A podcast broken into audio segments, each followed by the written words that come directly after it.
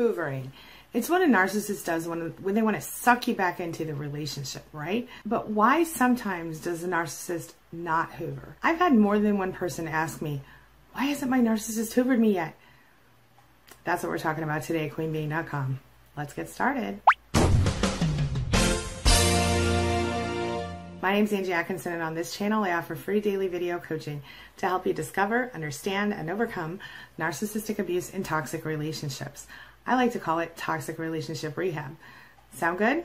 If so, hit that subscribe button and let's get going. A lot of people are going to be going, why would you want to be hoovered by a narcissist?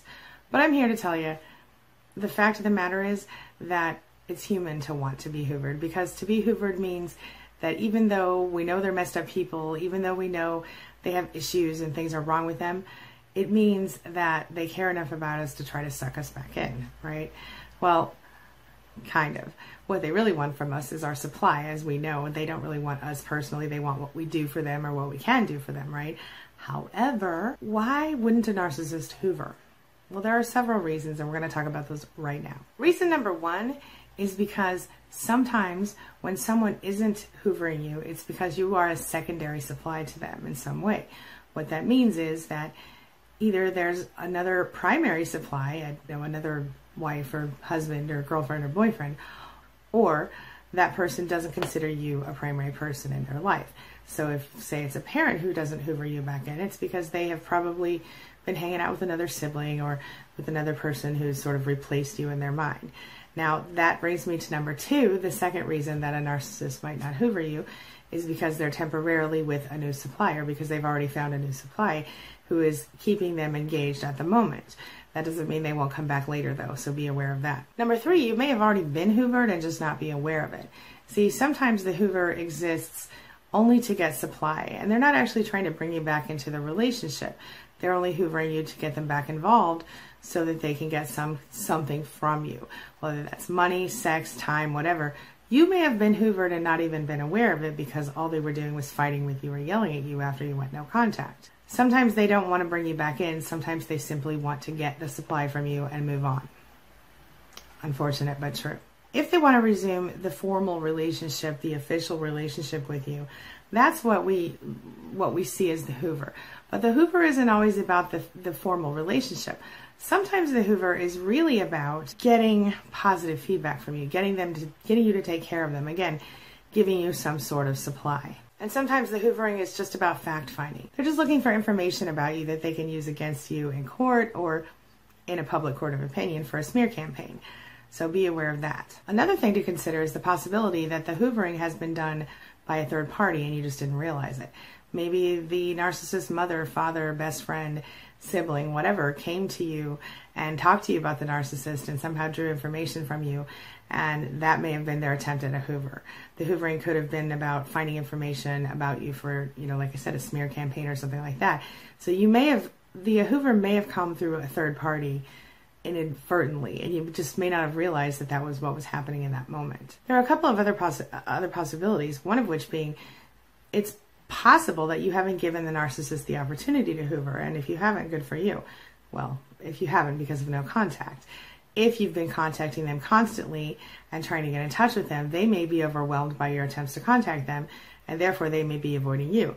So, not to offer any advice on getting hoovered, but if the situation changed and you were suddenly not contacting them, that could totally flip the whole deal for you.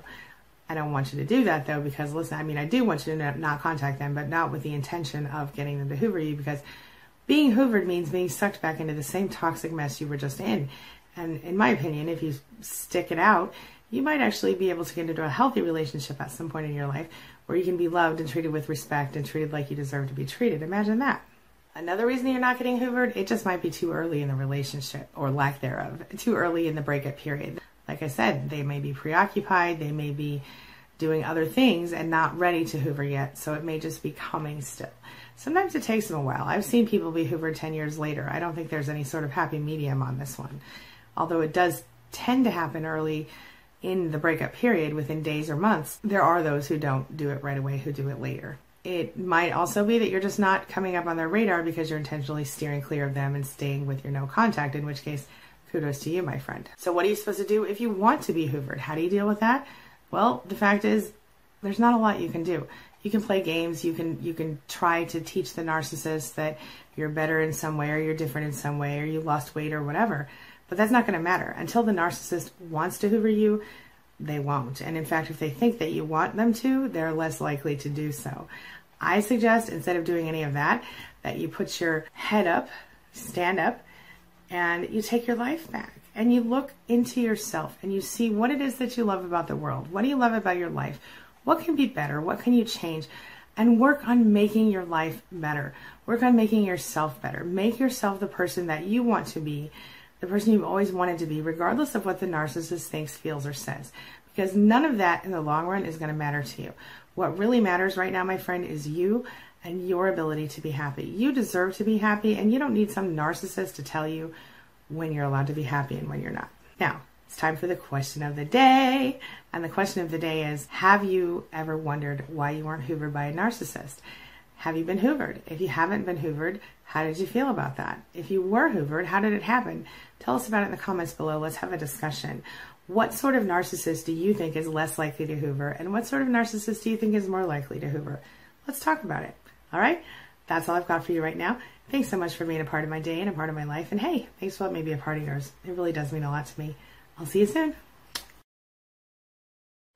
It's my mission to teach others what I know to be true. You really can create the life you want. Take care of your body. Take care of your soul. Nurture the real you and introduce him or her to the world. Be comfortable in your own skin and in your place in this world. Take your spot. Take it now. And the universe will take its cue from you. You feel me? If so, subscribe to my channel. Let's get it done together.